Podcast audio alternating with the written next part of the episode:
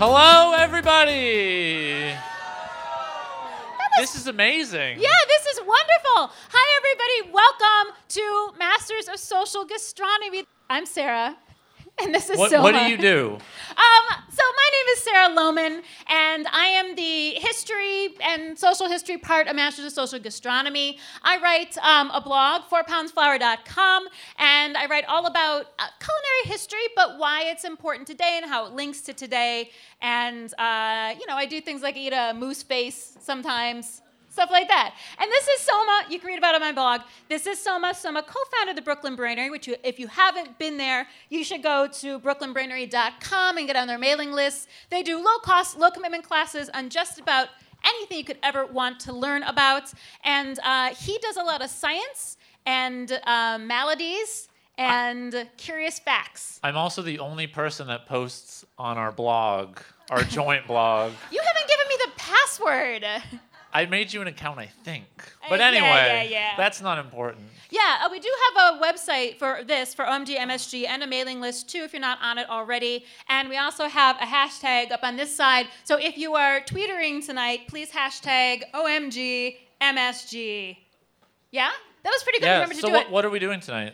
Well, tonight we're going to talk about hot sauce. What are you talking about? All right. So here's wait. First, we'll talk about how it works. Uh, Okay, The way that our out. talks work is they're broken into three sections. First, I am going to talk. Then there is going to be one where we both talk. Yeah, story time, where we say things that are somewhat related to our main presentations, but maybe didn't quite fit or maybe did. And usually I talk about how I worked at Subway when I was a teenager. Yeah. And then I'm going to talk later, and I'm going to talk all about sriracha. Ah, I am so excited. Oh my God. I went to the sriracha factory in October. Don't spoil it. Oh, but it's so good. Okay, I can't wait. So that's third. So stick around. Oh, so many secrets. So many secrets. It's fine. It's fine. Um, is that it? Yeah, I could say what I'm going to talk about, but how about I just talk about it instead? Yeah, Soma's going first. So um, You have to introduce me. I know what I have to do. Get off the stage. Everybody, please put your hands together and let's welcome our first speaker of the evening, Mr. Jonathan Soma, talking to you about hot, hot, hot. Thank you. And that was a wonderful cop out about what I'm talking about because no matter what I'm talking about, that is true. All right, so uh, this all starts with my friend Layla. Who's some? Where are you, Layla? You're here. You're right there. Yeah. So me and Layla have always had this debate for like the millions of years that I've known her, which hasn't been a million years, about who can handle spicy foods better. Um, she thinks she can handle spicy foods better than me, but that's clearly bullshit because I can handle spicy foods way better than her. Um, and uh, all right, so there's a restaurant in Manhattan that was going to solve this problem for us, and it's called Brick Lane, and it is a British Indian restaurant, and so or like British themed Indian restaurant. And you might think, why do you need an Indian restaurant to be British themed? These notes here are not working at all. Um, why do you need a Indian restaurant to be British themed? And the reason is because curry and Indian food over there is God. It's not even like Chinese food over here. It's more than Chinese food over here. It's like chicken tikka masala is the national dish of England, basically. Um, so they're real serious about their Indian food and they love their Indian food. And this place has a special magic treat um, that is straight from Britain, and it is something called phaal. And phaal was, to the best of my knowledge, invented because you have a bunch of like drunken bros trying to best each other at who can eat the spiciest food. And so the restaurants were like, stop eating all of our normal food. We will just make a dish specifically for you that will be incredibly, incredibly spicy. And they just invent like it has a very nice, like ethnic seeming name. There's there's like a street food dish that's real that's called phaal. It's not the same thing. This is basically they take a curry and they just dump all of the chilies that are known to mankind into it, and then they make you eat it, and you hope that you don't throw up. So Brick Lane has something they call the Phaal Challenge, where you go there and you want to eat phaal. And do I have a picture of the thing? Yes. So that's basically what it looks like. Um, and if you nope. So yeah, too soon. Terrible. Um, so what happens is you go to eat it, and if you survive the process and can eat all of the phaal, they will give you a free beer and a certificate. So great, and you're spending $20 on this. So it's $20 for the pleasure of destroying your body for something that some places on the internet say 10% of people are able to do it, but our waitress said 40% of people are able to do it. I would prefer to think only 10% of people can do it.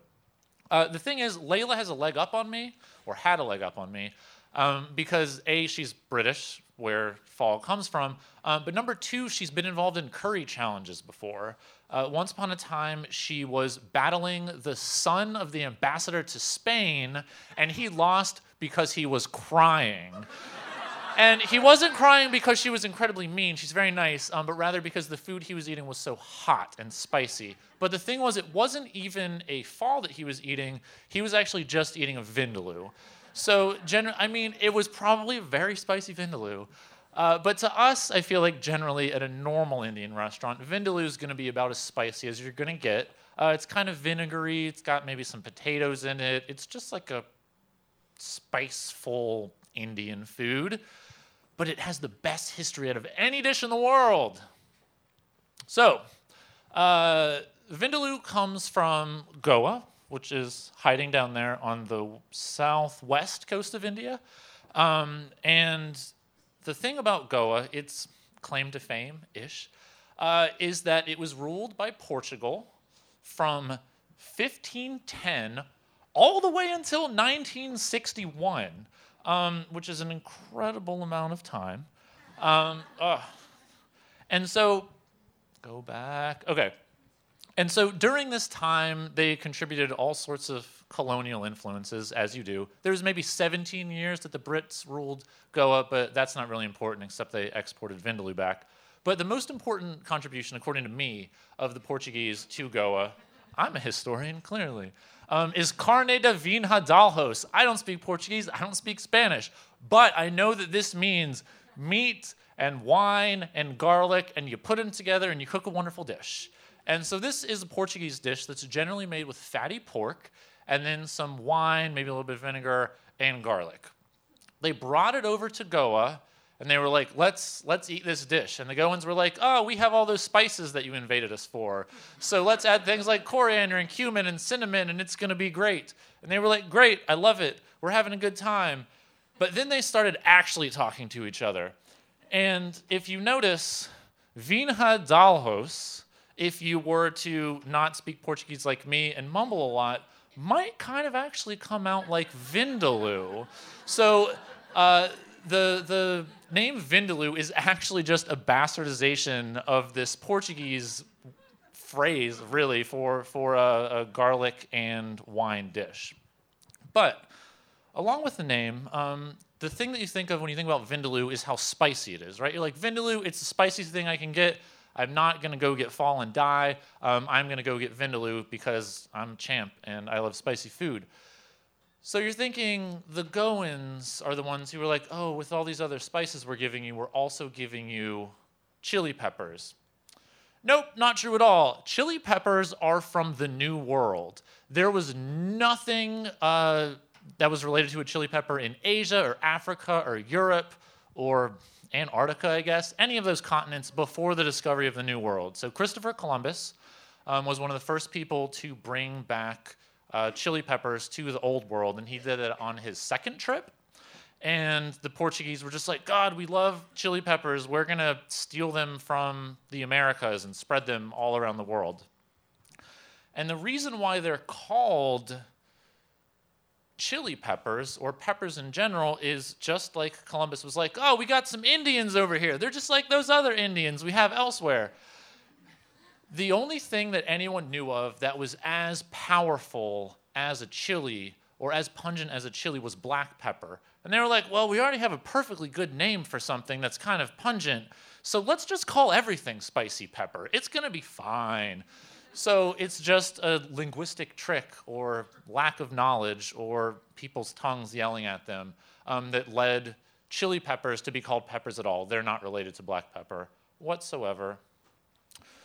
The other thing that's kind of strange about Vindaloo is the fact that it includes potatoes. Now, the original, I don't know why that's funny. Um, so, the original recipe for Vindaloo, uh, the uh, one from Portugal, was simply fatty pork and garlic and wine, maybe a couple other things, but not potatoes. But there's a trick. So, alu is the uh, Hindi word for potato, where if you get like alu gobi or something like that, you're getting potatoes out of it. Well, the word alhos, which is Portuguese for garlic, if you have bastardized this into vindaloo, you're like, oh, vindaloo, alu, that sounds like potato. They probably want potatoes in this dish. That totally makes sense. So basically, the whole history of vindaloo is you start with some chilies from the Americas. You add in a dish that has nothing to do with vindaloo um, in, from Portugal. You add the spices from Goa. You ship it over to Britain, and people are like, fatty pork, we don't want to eat fatty pork, let's just make everything chicken. And then, if you wanted to kind of bring it back around to the phaal that I was going to have to eat, you just bring it to America and you plop it down in the Lower East Side, and it's time for me to be destroyed. Maybe. So, this is me and Layla. Uh, when we started to do this, Layla, I think, was not aware that this was going to be like a soul damaging experience.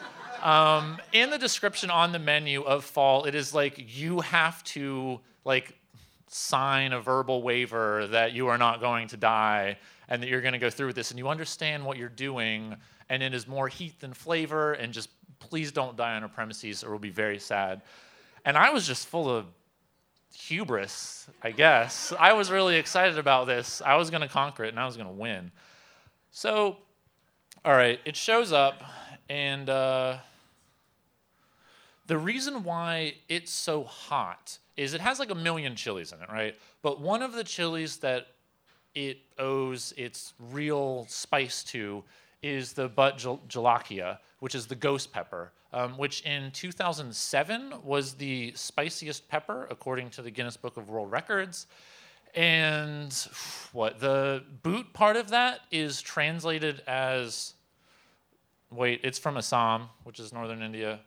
Um, and oh, oh, I guess I talk about where it comes from later on, the words. Don't worry about it. My notes don't work. We're fine. Okay, so the reason that you know it's the hottest pepper isn't because like you fed someone a jalapeno and you fed someone a ghost pepper and they're like, oh, well, the ghost pepper seems to be about 200 times hotter. No, there's actually some sort of at least pseudoscience behind the way that they measure the heat of peppers um, and that is the Scoville scale. So it was invented in 1912 by an American pharmacist with the very 1912ian name of Wilbur Scoville. And what he did was he decided that if you took an extract of a pepper and started diluting it down, the number of times you had to dilute it in order to make a barely detectable level of heat was what the rating would be on the Scoville scale. So, for example, you have a bell pepper, not spicy at all, you don't have to dilute it, zero on the Scoville scale. Jalapeno pepper, have to dilute it about 5,000 times to get it to a barely detectable level. So it has a level of 5,000. Uh, habanero is about 200,000, so dilute it down 200,000 times. A ghost pepper is 1 million, so it is scientifically um, 200 times hotter than jalapeno. They have other sciencey ways of doing this, but what you're really measuring when you're measuring things on the Scoville scale is the amount of capsaicin that is inside of a given pepper, um, or the concentration of the capsaicin in there. Capsaicin is the compound that gets in your mouth that makes it feel like you're breathing fire whenever you eat a very hot chili. Uh, the fun thing about it is it triggers these receptors in your tongue, or really, has anyone here ever uh, like cut hot peppers and tried to take their contacts out? Yeah, because it's you're clapping, but you everyone should be crying because it's really the worst thing that can ever happen to you.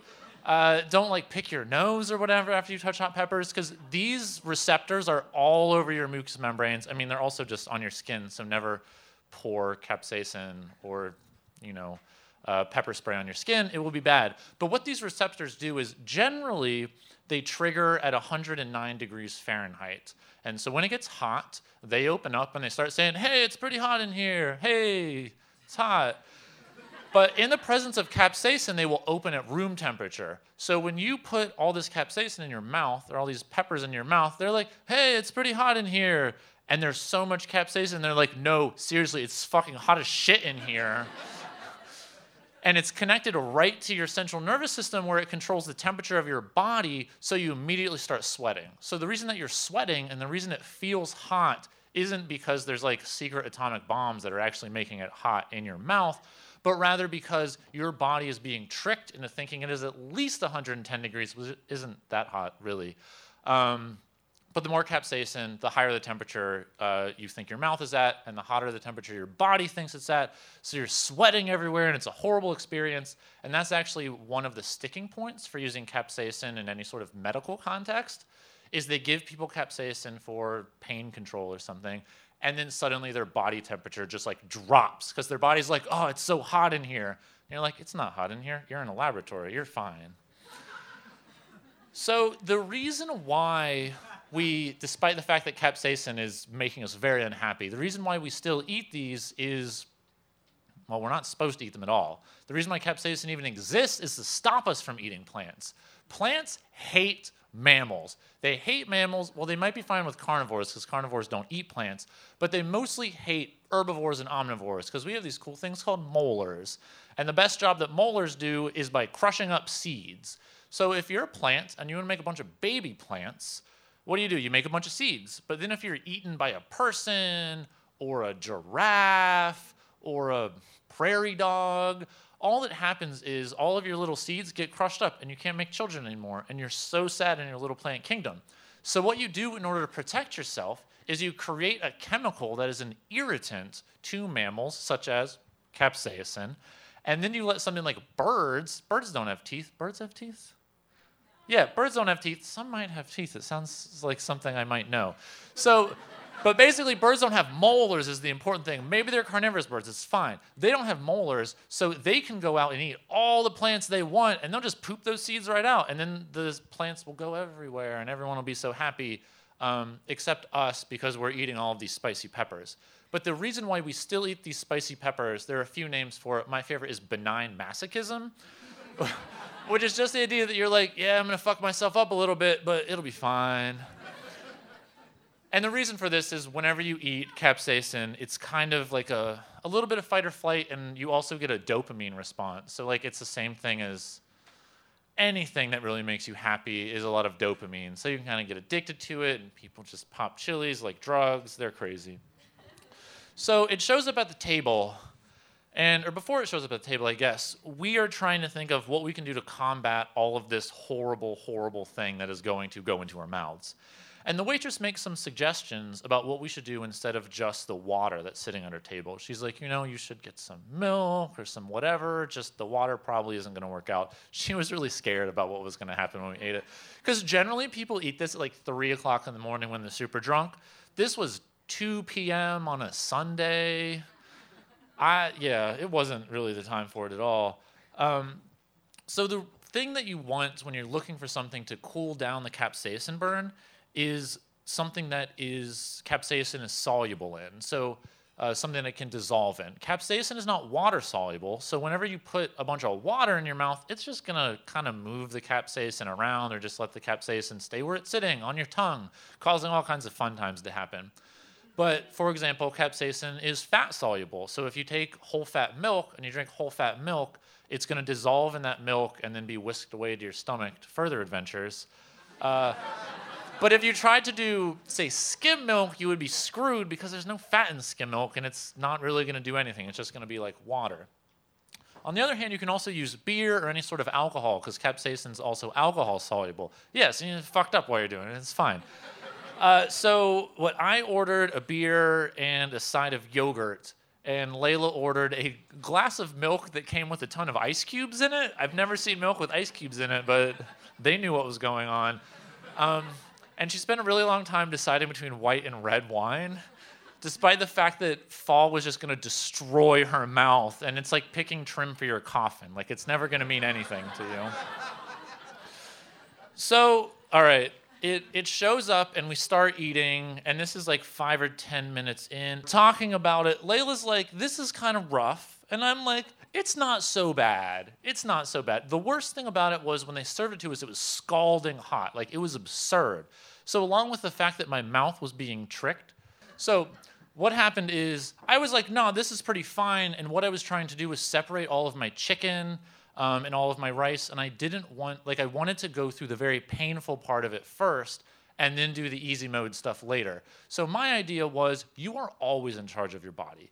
Like if you are eating incredibly spicy food and your mouth is like, "No, stop putting spicy food in me." You can be like, "Fuck you, mouth." Like you're going to listen to me cuz I have a huge brain that I'm using to control everything else in my body and I'm just going to keep shoveling this death sauce into you and you're going to suck it up. And so I'm giving a speech about that and at the very end of the video Layla looks up and she's like, "This is going all wrong." So about 10 minutes in, Layla gives up after trying after drinking all of the milk and all of the wine and trying to shovel a ton of rice into the phaal. And I get down to this point. So I'm probably 80% of the way done, right? 18 minutes of the 30 minute time limit that we have. And I'm just like, this is fine. I'm gonna start using a lot more yogurt. I was kind of saving that until the end. It was really time. It was it was my time to shine, really, and just like stomp Layla into the ground in our chili battle. But apparently, you're not always in charge of your own body. So, one of the things that happens whenever you eat a lot of a spicy food or capsaicin full thing or anything that your stomach doesn't really like is you get stomach cramps. And I don't just mean like, oh, my stomach hurts a little bit, I need some Tums. What I mean is, uh, I spent 12 minutes. Oh, you can't really see what's happening there, but this is me laying on the floor of a Lower East Side Indian restaurant bathroom at 2:30 in the afternoon taking a selfie covered in like my own sweat in a pool of my own sweat taking a selfie in like a very shiny like black marble wall. So it was very nice in there except on the floor itself, which was pretty bad, but it was so cold that I just was covering my body in that. Uh, and all I wanted to do in the world was throw it all up because my stomach was like, I don't like this at all. And I was like, we'll get rid of it, we'll get rid of it. And my body's like, I don't trust you anymore. so I laid on the floor of the bathroom for about 12 minutes with the like sands of time slipping through my fingers to complete this challenge. And then I just walked out, and there's a video of like everyone else at the table being like, "Where did Soma go? He's been gone a very long time." And that's what I was doing. So it's this is really the story of me being crushed by uh, Portuguese. Uh, wait, Portuguese colonialism joined with New World vegetables and some sort of insatiable desire to pursue benign masochism to a very, very horrible end. The end. Um, so this is a brief interlude that we like to call story time. I'm going to talk about sriracha, and one of the things that's come I've come across again and again and again is the stereotype that Americans don't like spicy food.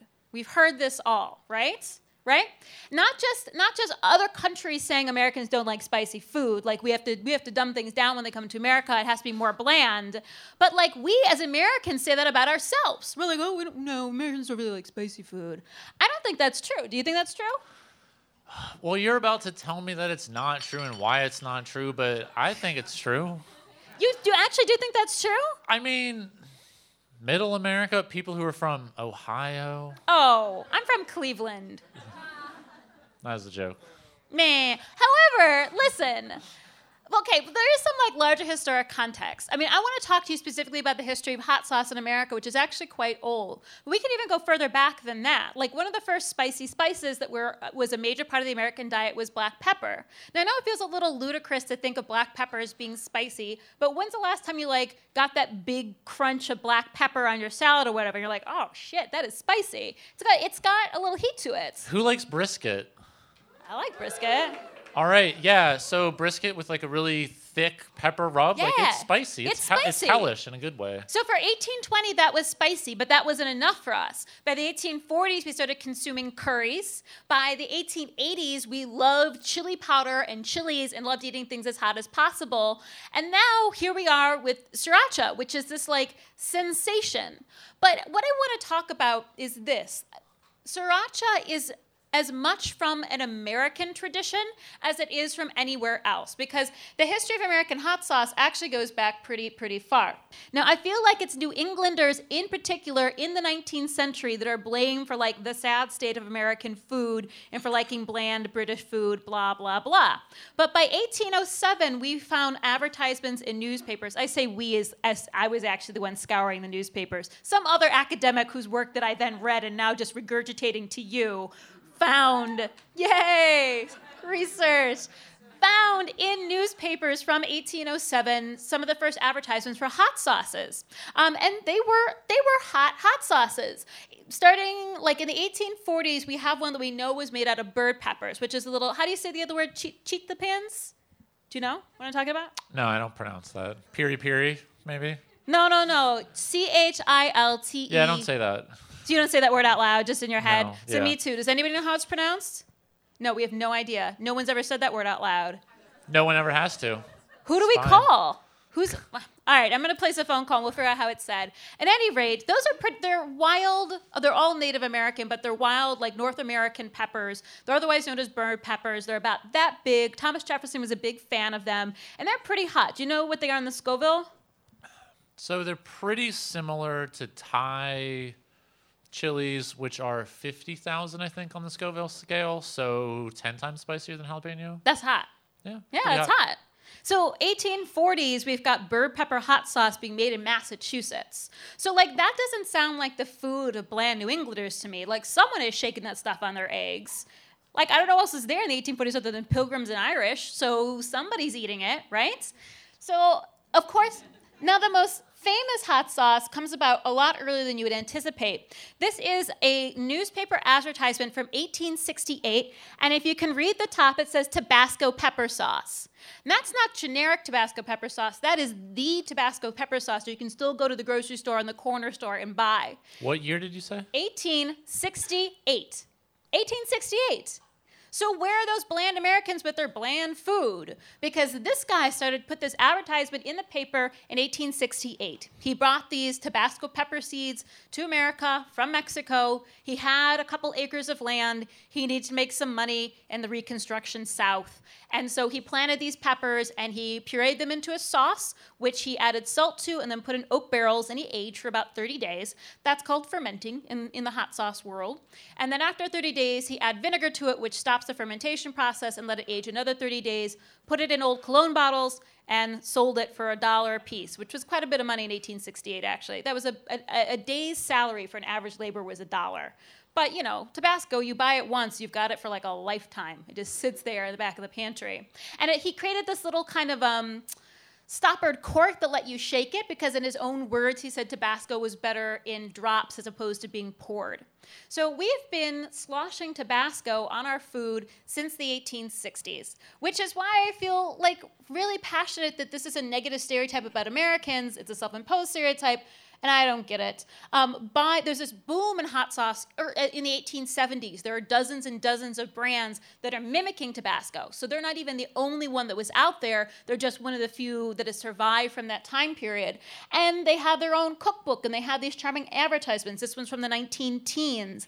And it was a standard ingredient in barbecue sauce, on oysters like we use it today. Um, and like you mix it with like Roquefort cheese, which is a weird early 20th century recipe for entertaining. I don't know. And like in your egg salad, your deviled eggs, you know, things like that. So the end of the story is American hot sauces are generally made of ground chilies, vinegar, and salt. That's kind of our style of hot sauce, which you're going to see repeated in um, the sriracha tradition, which is inspired by American hot sauces. But not only that, we were ready for this. We want this. We're all in this room because we wanted sriracha.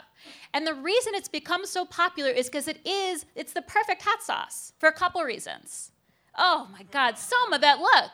I, It's okay, ketchup. It's spicy ketchup. But that's the thing that's beautiful about it. Before Heinz 57, there were hundreds of different recipes for ketchups, both that you could make in your home and on the market. You made it from walnuts, you made it from mushrooms, you made it from fish. No, you but made it from Heinz, all these other Heinz fermented won things. the market because Exactly. no, they was the cheated. They cheated. Here's what They happened. They were the best. They, this is me brandishing history We against are Sarah. fighting. They cheated because they took like fresh. Generally, ketchup was made with Fermented. tomatoes that were like gross and bad. Yeah. And then they took fresh tomatoes and made ketchup out of good, normal, real tomatoes. And then they went to like the FDA and they were like, make a rule that you can't use bad tomatoes in, in ketchup. And the FDA was like, sounds good to me. And then they ran everyone else out of business because they couldn't use like rotten tomatoes anymore. And then they were the kingpins because they created a market and then shut out the rest of the market. Have you And ever that's how they had rotten tomato ketchup? Never in my life. Well, okay, I bet it's really good though, because people apparently bought it back then. one, They made one dollar a day, so one. Apparently, our next project is rotten tomato ketchup, right? by me. I have made rotten walnut and rotten mushroom ketchup. You just mix it with a bunch of salt and put it on your shelf and forget about it. It's very, and then you drink the juice that occurs. that's It's- like soy sauce. Yeah, yeah, it all loves some soy Ah. sauce. Yeah. But, uh, no, the reason I think, okay, all FDA shenanigans aside, because the FDA wasn't even established until the 19 teens, and ketchup is older than that, Heinz 57. Oh! But they w- they made laws happen. Your favorite dude wasn't around yet, sure. What's that guy? Dr. Wiley?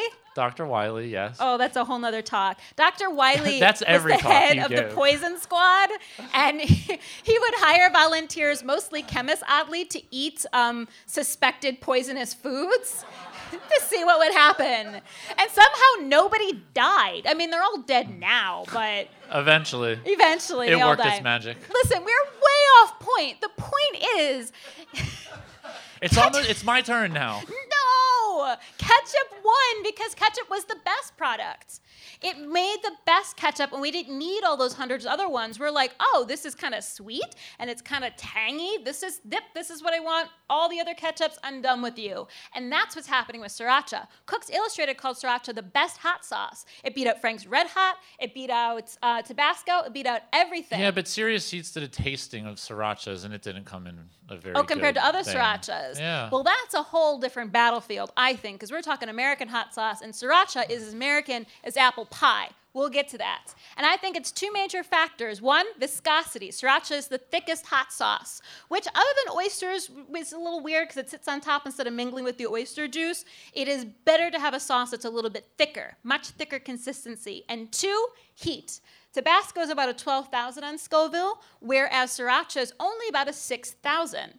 So it's got broader appeal because it's got more flavor, because it's also made from fresh chilies as, opposed to fermented chilies. It's all fresh, fresh, fresh. And it's less hot, so more people like it and you get more flavor out of it. You don't So get more flavor because it's not fermented, so there's no fermentation natural flavor. MSG, shall we say? I mean, and compared to, there's less burn and more taste to it. And I think it's a better hot sauce for being less hot. So my my thesis right now is sriracha is an American hot sauce and it is the best American hot sauce. The end.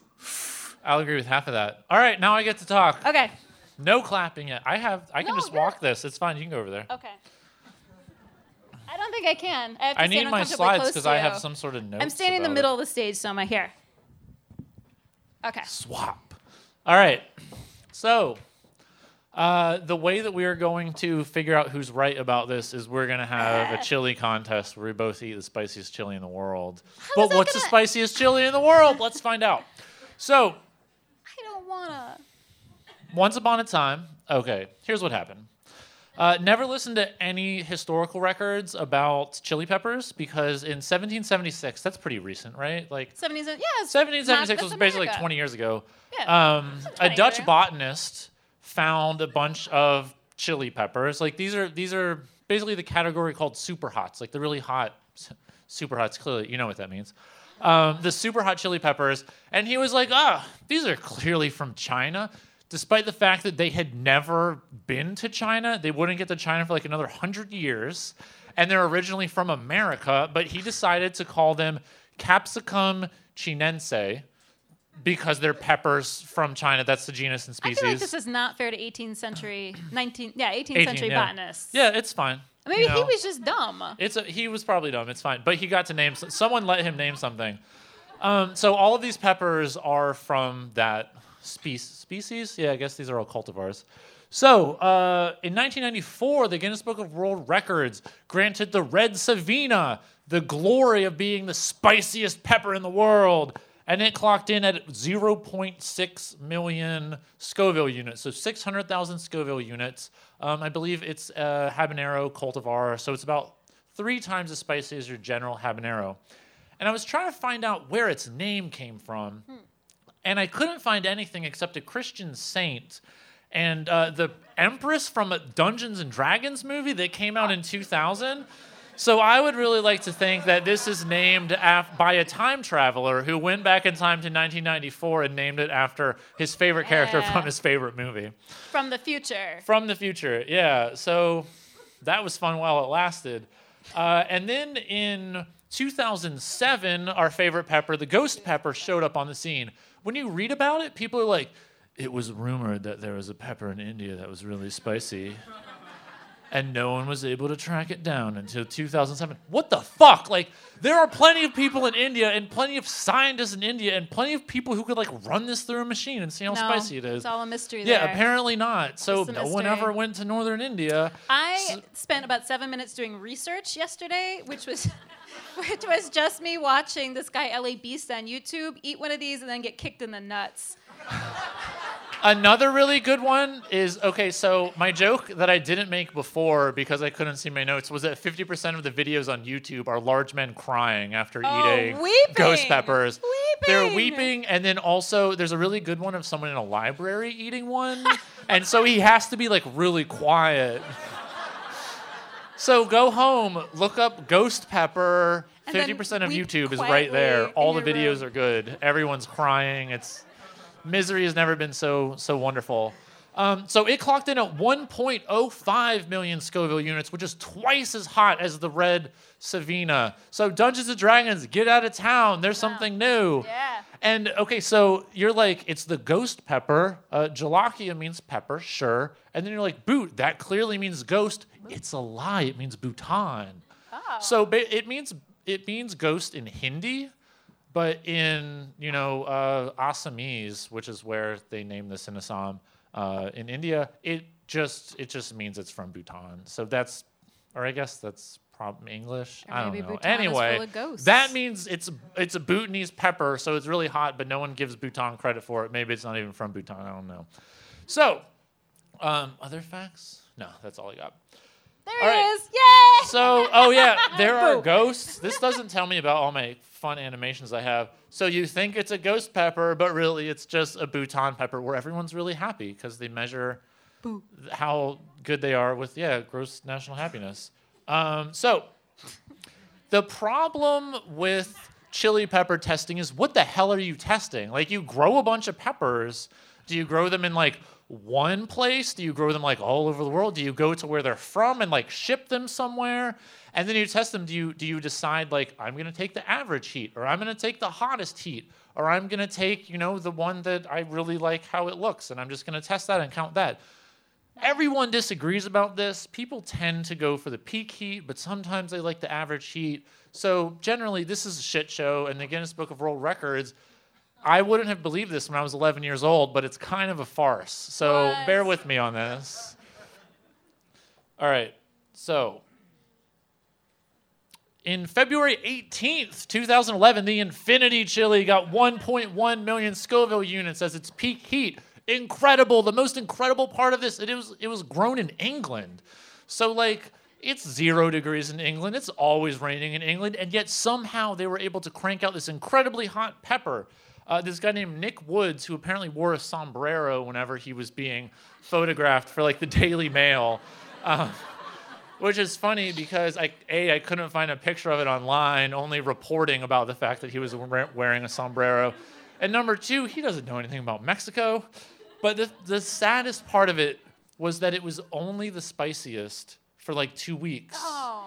Right? Because another person in England grew the, the Naga Viper. And that's Naga is uh the Naga Nagaland is a place by Assam in India, so it's like a place where hot peppers come from. Um, and vipers are animals that bite you that sting real bad, like eating this kind of thing. Um, so 1.3 million Scoville units. We're up there. We're up there. But then one month later, come on, come on, slides. In March 2011, the Trinidad Scorpion Butch T clocked in at 1.46 million. So, uh, why do you think it has a name Scorpion? Because it looks like scorpions. I don't know if you can see it, but if you look maybe down here, you can see this like cool. Oh yeah, it's got a little beak. Yeah, it has a little beak, and that's just like a whole. That's what those peppers look like. They got little beaks, Yeah. and it's crazy, and they're scorpions. And it's named Butch T because of this really sweet guy who doesn't like publicity named Butch Taylor, who, like, he makes a bunch of seeds and he sends them out to people, and basically those people then get the credit for growing the spiciest pepper. So they named this after him. He was one of the people who helped breed it. I couldn't find a picture of him online because he's kind of a nice guy, but this is a guitarist named. Uh, uh, with the same name, so I figured he's a, he's Butch Taylor. That guy's Butch Taylor. They probably Alright. look similar enough. Sure. So then in 2012, another scorpion runs onto the scene with a peak of 2 million Scoville units. The Trinidad Moruga scorpion, which is named after an area in Trinidad. Um, what happened was this is a naturally occurring ch- chili. It wasn't actually uh, cultivated to be very hot. What happened was the New Mexico State University Chili Pepper Institute, uh, which some people think is very biased. Uh, they got a bunch of like the hottest chilies around the world and they grew them all in New Mexico, as you do. And then they put them all in magic machines to get the Scoville units out. And they were like, well, out of all the ones that we grew, the Trinidad Moruga Scorpion is clearly the hottest at 2 million Scoville units. So they tried to apply science. Other people disagree about the science that they applied because they were growing it in New Mexico instead of where it's from, but eh, who really cares? I don't know. Everyone fights a lot about this because it's all just marketing. And speaking of marketing, we have the Carolina Reaper, which clearly sounds like it's going to kill you. And the reason why it sounds like it's going to kill you is because the guy who grew this like became friends with the dudes that worked for Pepsi doing marketing, and they were like, "Let me tell you what you're going to do. You're going to market this as the Carolina Reaper. You're going to say it's the hottest. You're going to keep saying it's the hottest until everyone believes you. And then in your Wikipedia page, it's going to say that you spent $12,000 certifying it as the hottest pepper in the world. Who cares that you spent $12,000? I'm not sure. Someone does because they put it on there. It clocked in at 2.2 million. There's a big battle raging now about whether it is actually the spiciest or whether the Moruga scorpions are the spiciest or whether like random dude in Louisiana who's crossbreeding a bunch of things has the spiciest. Looks like you're going to say something. I, I'm just no, I'm just deep in thought. What do you do with a pepper this hot? What's that? What's the point? What, Did you read that thing in the New Yorker? All right. Here are the great things from the New Yorker. Two great things. Number one, in the New Yorker, they reprinted a quote from Maxim in which eating a Carolina Reaper was like being face fucked by Satan. So, so I'm not claiming to have read every issue of the New Yorker, but according to a blog post, that's probably the first time face fucked. Any anyone has felt face fucked in the New Yorker, much less being face fucked by Satan. Uh, and the second best thing from that New Yorker article, which is about the creation of the Carolina Reaper, is that chili pepper growing is gardening for men in the way that grilling is cooking for men. Because men can't go garden. Men have to be like, I'm making the spiciest thing in the world. This is gonna be great. You're gonna die when you eat very this. manly. And like, you can't be like, this petunia is incredible. It just doesn't have the same kind of thing. So that's what dudes do. We make hot peppers and we eat them and So we cry in bathrooms. Being masculine. It's oh wait a minute. So the reason that we keep growing these hotter and hotter peppers is not for any like culinary value of the world. It's just for being so you can feel more like a man.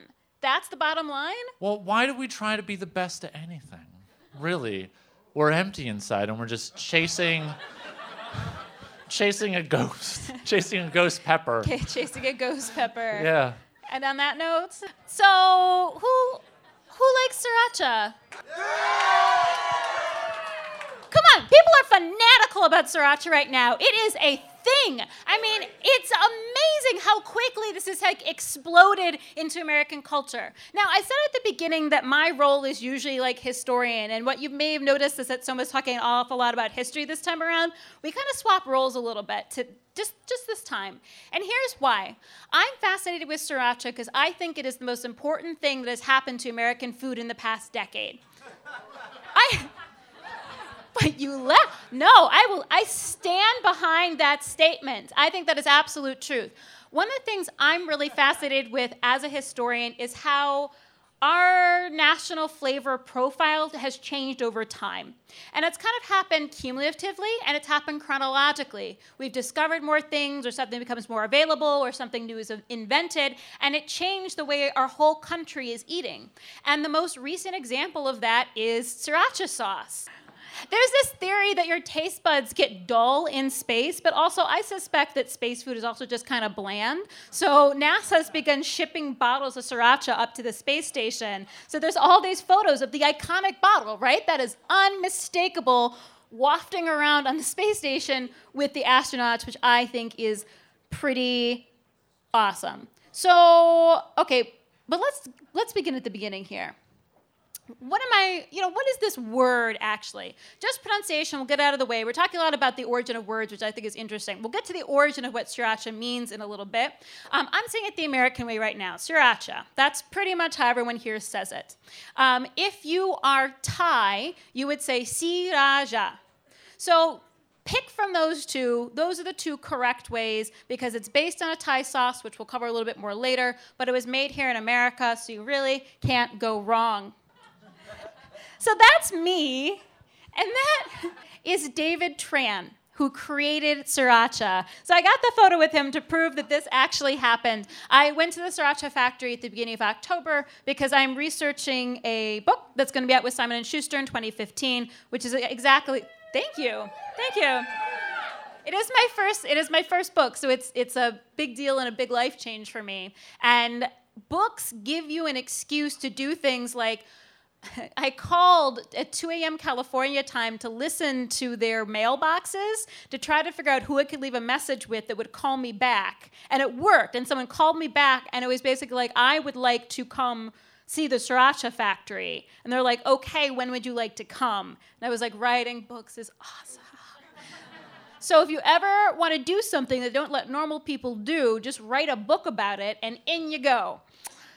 So here I am after doing a tour and an interview. So let me tell you about this guy who David Tran is, because he single handedly created um, sriracha sauce. He is ethnically Chinese, as are you, sir. kind of here for all the ethnically Chinese in the house. Yeah, all right. So, however, he was actually born in South Vietnam. So there's an ethnic Chinese population, or was an ethnic Chinese population in South Vietnam, and is still, because things got really, really difficult after Saigon fell. So the end of the Vietnam War happens in 1975 when Saigon falls, okay? And that's when North and South Vietnam become consolidated. And after this fall, there's a, lot of terrible things going on, like people who'd work with Americans being tortured and punished, and the ethnically Chinese, just for existing as ethnically Chinese, were being tortured and punished as well. And the North Vietnamese were forcing the ethnically Chinese businesses to shut down. So they were put in this very difficult position of living in fear and not being able to make a living. So okay, we, you know, made some mistakes during Vietnam. And we had this as a country, we had a lot of guilt that we let it out by working around immigration laws to let as many refugees from South Vietnam in as possible to our country. Um, between the years of 1985 and 2000, more than half a million South Vietnamese came to live in America, and that doesn't even include the decade before. I, no, I don't quite have numbers for that. I'm not sure if anybody does. Because what was happening is people were so desperate to get out of South Vietnam that they were just like getting on freighters and going into the ocean. Um, Mr. Tran, he lived in South Vietnam, and his business there was making hot sauce with his family. There was one that was apparently particularly popular that was a hot pepper sauce that had some oil and also galangal mixed into it that was a local favorite. His business is shut down by the North Vietnamese, and he decides to split his family up. He's about 30 at this time, and they're going to leave four different ways and hopefully meet in America. He gets on a boat named Huy Fong. Ring a bell?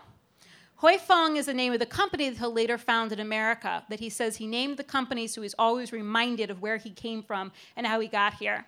Huy Fong is just a cargo freighter, and it goes to Hong Kong, and it just shows up and Hong Kong says, you can't land here, but they have nowhere else to go. So they sit in the harbor outside of Hong Kong for a month before Hong Kong finally says, okay, all right, come on. And from there, the people are dispersed around the world. Most of them, we, I mean, America in general accepts more refugees than all other countries combined. We accept a huge number of people that's outside of our normal immigration quotas. Um, and we definitely did that in the wake of the Vietnam War, too. So David Tran comes here for Vietnam and he ends up in Boston, of all places, in January. and he has a brother that ends up in Los Angeles. And he gets on the phone and he says to his brother, Do they grow peppers there? And his brother says, Yes. And he says, All right, great, I'm coming. He landed in January 1980. By February 1980, he says he was making hot sauce. Yeah.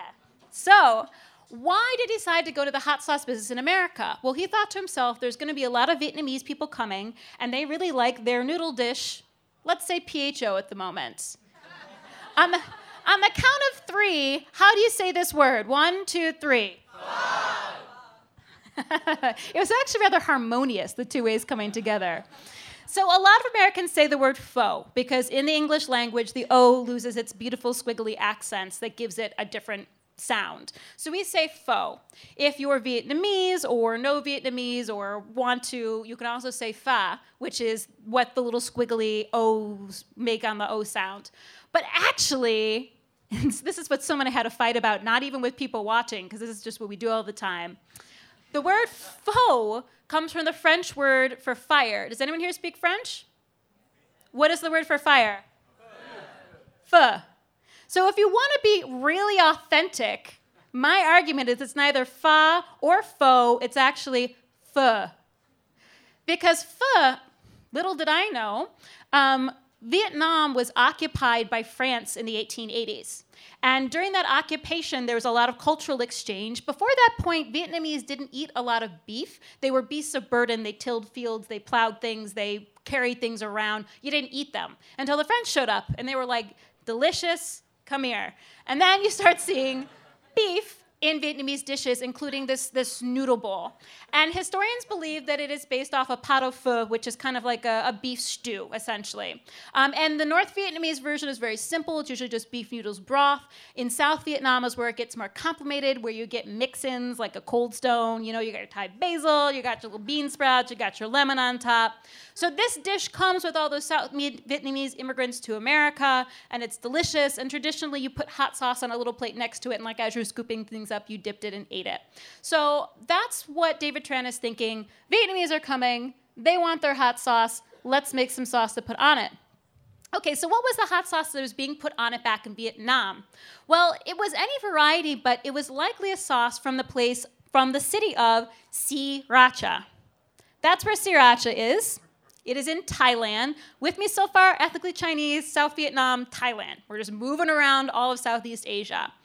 In the port of Sriracha, there was a hot sauce created about 80 years ago called Sriracha, Sriracha Panich. Um, the name is spelled slightly differently because it's impossible to exactly translate the Thai characters into English. So that's why we get something that looks a little different and kind of sounds the same. This was made by um, a lady with a lovely, lovely name. Ah, there she is. Her name is Ms. Thanom Chakkapak. I don't know much about her other than that. She's kind of legendary, being that she created it 80 years ago. She created it for home use. People said it was delicious. You should make this commercially, so she did, and the business still exists in Thailand. And this product, of course, is now being imported more into America in the wake of American sriracha. Um, I've not had it myself. Some of you've had it, yeah? This one? What? What does it taste? What's what does it taste like? What's the difference? sweeter. Sweeter? But is it sweeter? I don't know. It's not as viscous. It's more fluid. It's more sharp. Did you say? No, there's another one. Oh, Shark brand, which is from China. So there are several international brands of sriracha out there. This is the original among them that is named after. Well, and that's why there's even you know knockoffs of sriracha sauce now that are even in um, bottles that are trying to fool you. They can all be called sriracha because sriracha is a place in Thailand. The name can't be copyrighted, so you can call anything you want to sriracha, and it's it's fine. But it doesn't matter because everyone knows what the original looks like. Not this original American original, so it doesn't really matter. So there's a chain of events. He's inspired by this dish and he's inspired by this hot sauce. So he starts making sriracha in America. I don't know if it's doing something. There it goes. Oh, uh, one of the uh, Sriracha is a port city, so there the hot sauce is eaten a lot with seafood, but it's also eaten with these amazing Thai omelets that you mix a little bit of fish sauce in and deep fried in a wok. So it's like especially crispy, and then that's the traditional thing you just cover in Sriracha. I've never had it personally. It sounds amazing. So that was the inspiration point, but. Um, I don't even know who to credit with this. I found this so randomly online. David Tran said, I know I'm not making Thai sriracha, I'm making my sriracha. He said it was kind of near the 84 Olympics, and he's like, okay, there's Heinz 57. What if I made like a Tran 84? And it's something that like everybody is gonna like, not just Thai people, not just Vietnamese people, but everybody, Americans too.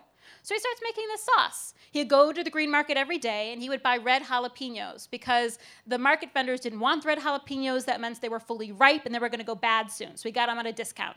Every morning, he's grinding them by hand. He's filling the bottles using a spoon. He's putting in the back of a. Um, a van and he's driving around to stores in Chinatown. And everyone is saying, Yeah, this is good, but the Americans aren't going to like it. Americans don't like spicy food. You gotta make it. You gotta make it sweeter. You gotta put a tomato base in it, or the Americans aren't gonna buy it. And he said no. He said hot sauce has got to be hot. I'm not making mayonnaise here. That's a, that's an actual quote from David Tran. so he keeps it hot. And I asked him when we got to sit down with each other, what was the first year where you couldn't make enough hot sauce to keep up with demand? And he said, every year. Every year since the beginning, I could never make a hot sauce for all the people who wanted to eat it. So from his first year in 1980, it became more and more popular. But for the next decade, you could find sriracha generally in places like this. This is Pho 75 outside of Washington, D.C. I know you've been there, Soma. Um, one of my favorite pho restaurants, and probably the first place that I came into contact with sriracha, which, again, by the way, you're supposed to put on a plate next to it, but who, what American has ever done that, right? We just pick up that bottle and we squirt it in there until that sauce is bright red. And then halfway through, we're like, oh, I put too much in. I'm so hot and sweaty and this burns and I've ruined everything, but I'm gonna keep eating it because it's delicious. So, the first place that you often see new trends in food is in ethnic enclaves um, attached to new ethnicities coming into the country. There's actually a system, a five phase system of how a product goes from obscurity to being a household name. This I called phase zero because this is not even in the American consciousness yet. Here's phase one. Phase one is it goes from those ethnic restaurants into high end restaurants, usually via kitchen workers. So in California, the high end restaurants were seeing their South Asian kitchen workers using this bright red sauce with the green cap. Again, by the way, Side note, David Tran, some kind of genius. He not only created the sauce, he also designed how the bottle would look. He designed all of it. And in the current factory, he designed and maintains all of the machines. The one thing he doesn't care about is numbers. He, he, his daughter is in charge of it, and he, and he says, Are we selling sriracha? And she goes, Yep. And that's like the end of their business conversation. so, it moves from ethnic to high end restaurants after it goes to high end restaurants, phase two is it's written up by, well, places like Bon Appetit, who declared it the flavor of the year in 2010. So high end gourmet media and blogs start to write up this particular ingredient or flavor, in this case, sriracha. Phase three, Now, Subway is the most hilarious, but it was kind of late to this game. Um, as long as three years ago, Applebee's and TGI Fridays were, consi- were including sriracha hot sauces for, there was like a dipping sauce for their shrimp and their double fried green beans, things like that. It starts appearing in mainstream restaurants. That's stage three. Stage four it turns up in mainstream media blogs like um, home and garden magazines, women's magazines, things like that. So here it is in Martha Stewart for sriracha glazed chicken. And then phase five, you see it in major retailers. Not photoshopped. This is real. And look at that. Yeah, I know. 264? That's ridiculous. That's ridiculous. So, 264 for your bottle of sriracha. So you can trace almost all kind of ingredients like this, and I don't think sriracha is a fad because it's kind of followed this trajectory, but also because it fits all these other trends of us liking spicier and spicier foods, and also food being influenced by new immigrants, and also food being influenced by war. It's not just people coming here, but it's our troops that were in Vietnam getting familiar with a new, different cuisine, different part of the world. So all those three factors work to bring new flavors into our world. So, I was there. Do you know how sriracha is made? Yes. I'm to tell you. That's a factory. It's their new factory in Irwindale that they just moved to in the last year. They were in a factory in Rosemead for about 20 years. Both of these are suburbs suburbs of Los Angeles. And when I rolled up, I was expecting like, you know, low slung industrial, and I I rolled up to a place that looked nicer than the Holiday Inn that I left that morning. When you walk in the front door, the smell of garlic like gently caresses you. And you're like, oh, I'm here, I'm here. And I was led to this conference room and I was sat down with David Tran and Donna Lam, who's the floor manager. And David Tran said, okay, we're going to show you everything. And I said, what? He's like, we've decided that we always worried before about competition, but there is no competition for us. So we would rather people got to know about our products so you can see everything. Keep in mind, Sriracha has never advertised, ever. They've never spent one cent on advertising, yet their business increases by 20% every single year. Last year, they did $60 million in sriracha sales. $60 million without even really that much media attention. It's all the hubbub, it's all the word of mouth, it's all, I don't know. So, sriracha actually doesn't start here, it starts here at the pepper farm. Something really unique about their business is that all of the peppers used to grow used to make sriracha are grown in fields around Los Angeles by one farmer, Mr. Craig Underwood, owner of Underwood Family Farms. It's him and his farm manager, of course, and the thousands of workers that make this happen. But while I was hanging out with him and his lovely dog Holly, short for jalapeno, she was adorable and also mad because I was sitting in her seat in the truck. She was also really grumpy, but I still love her. He was on the phone buying new land because he cannot keep up. There is not enough land that he can buy to keep up with the demand for red jalapeno peppers. Sriracha has single handedly moved the citrus industry out of the valley around Los Angeles because they bought up all the land and converted it to jalapeno pepper fields. Uh, these, are, these are true things. I'm not even lying to you a little bit. Um, they are red jalapenos. They're a specific hybrid that I asked Craig how he got into business with David Tran, and he said, Well, I called him up about 20 years ago and said, uh, Can I grow some peppers for you? And that was, that was it. He, now they work exclusively with each other. They have a specific hybrid that they grow that they've picked for its, its particular potency. It has the right amount of spicy that David Tran wants for the sauce. Green jalapenos. You hardly see red jalapenos in the store, right? Green jalapenos are cheaper to produce. You can harvest them sooner, and they have longer before they go bad when they're sitting on the shelves in the grocery store, too. When you wait for it to ripen, it becomes, it's still about the same amount of heat, but it's sweeter because all the sugars have kind of matured and happened in the pepper, too. So they go from green to kind of a chocolate color to a red and they're harvested between the end of August and the end of November. And you may have noticed, if you're a real sriracha fanatic, that different bottles of sriracha look different and taste different. I had a, a, guy in one of my classes once who said that his dad like keeps them like bottles of wine, and will call him and be like, "You should taste this bottle I have right now." But it's true because the peppers are harvested over three months, and early season peppers taste different than late season peppers. So there are actually differences in flavor and color between these bottles of sriracha. So these get picked. Most of the business is, I don't know if I actually hit that. Most of the business is becoming automated. I couldn't take photos of the machines because they're all proprietary, um, but a lot of it is still done by hand. And of course, they are Mexican migrant workers. The farm, the farmer was like, you know, I don't think, I don't think that most of the people were illegal because who wants to pick peppers in the blazing sun? Which is why he's automating his whole process because he can't find labor anymore because of increasingly restrictive immigration laws and the fact that their sons and daughters go to school and don't have to pick peppers in fields.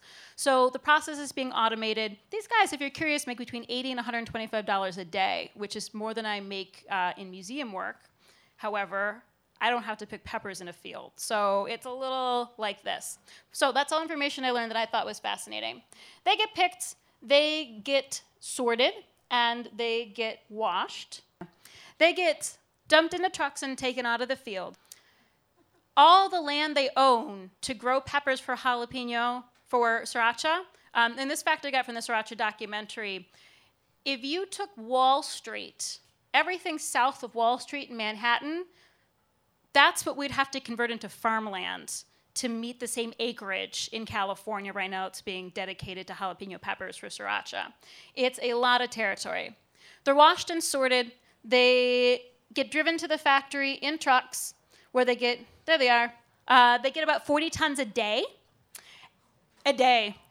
And um, they arrive within three hours of being picked. So it's a very, very kind of tight process here.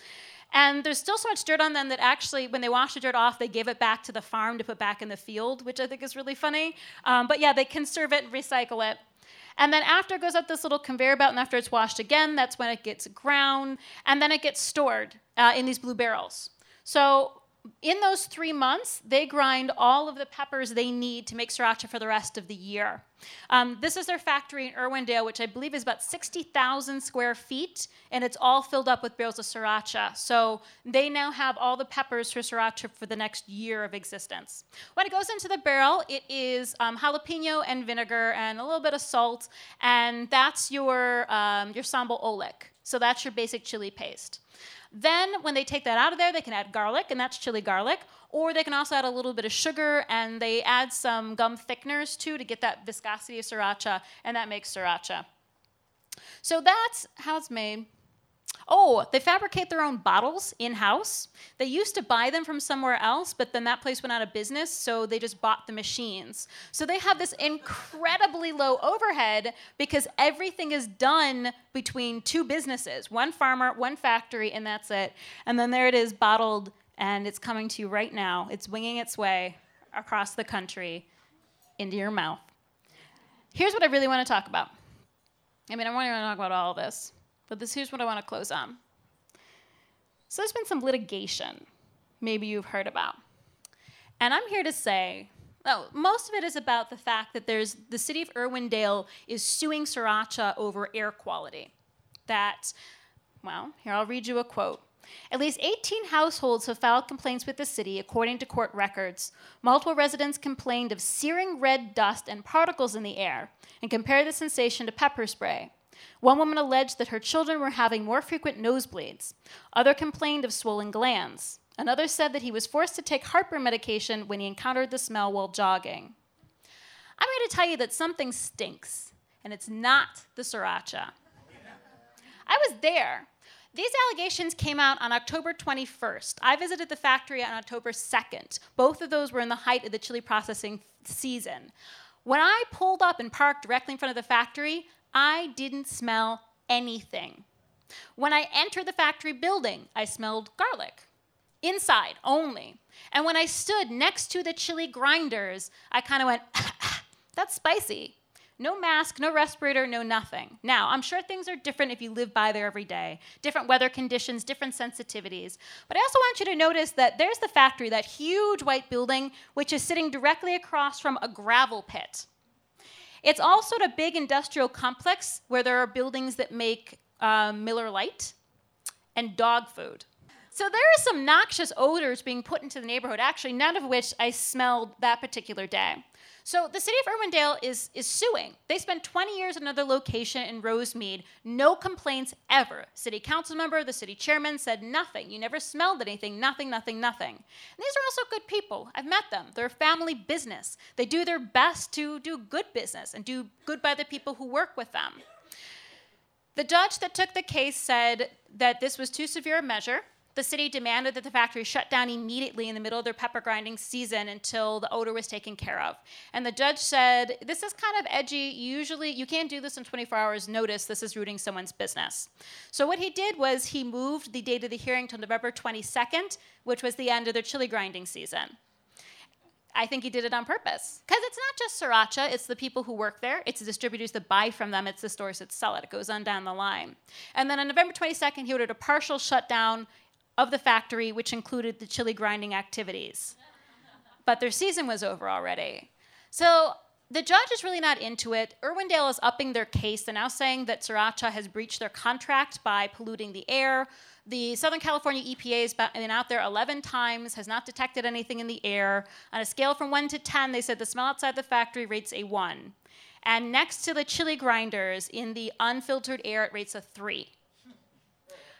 I don't know what's going on, but something is not right about the situation. Oh, and then, so what's wacky about this is that the only thing all of this legal mess has done is made Sriracha even more well known and more popular to the point where now other businesses are copying this business model of being threatened there was a reporter for like Ad Age magazine who tried to get some queso dip for the Super Bowl, and like his local store was out, and he called other stores in Brooklyn, and they were also out. So he did a little write up about it, and then the media took off with it. And like Kraft released this public statement about how there was a mistake with shipping or a mistake with ordering ingredients, and there's gonna be a shortage of Velveeta, and you gotta go out there and you gotta buy Velveeta because there's not gonna be a lot. Which I thought was pretty smart because clearly they're just pretending there's sriracha and trying to create a demand for it.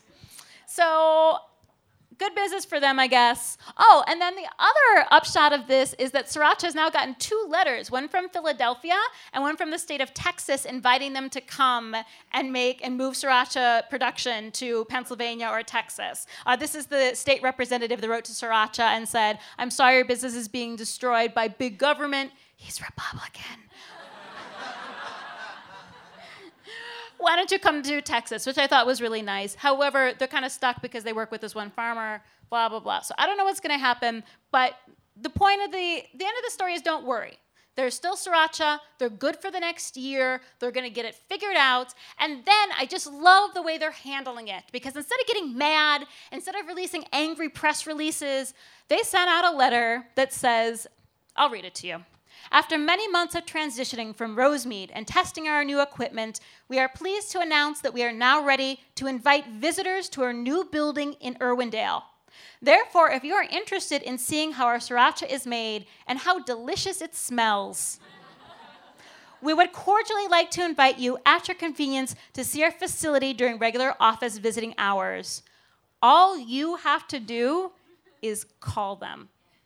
Not just me, not Soma, you or you or you. They have thrown open your doors, and anybody who calls and makes an appointment, you, I see everyone getting excited already.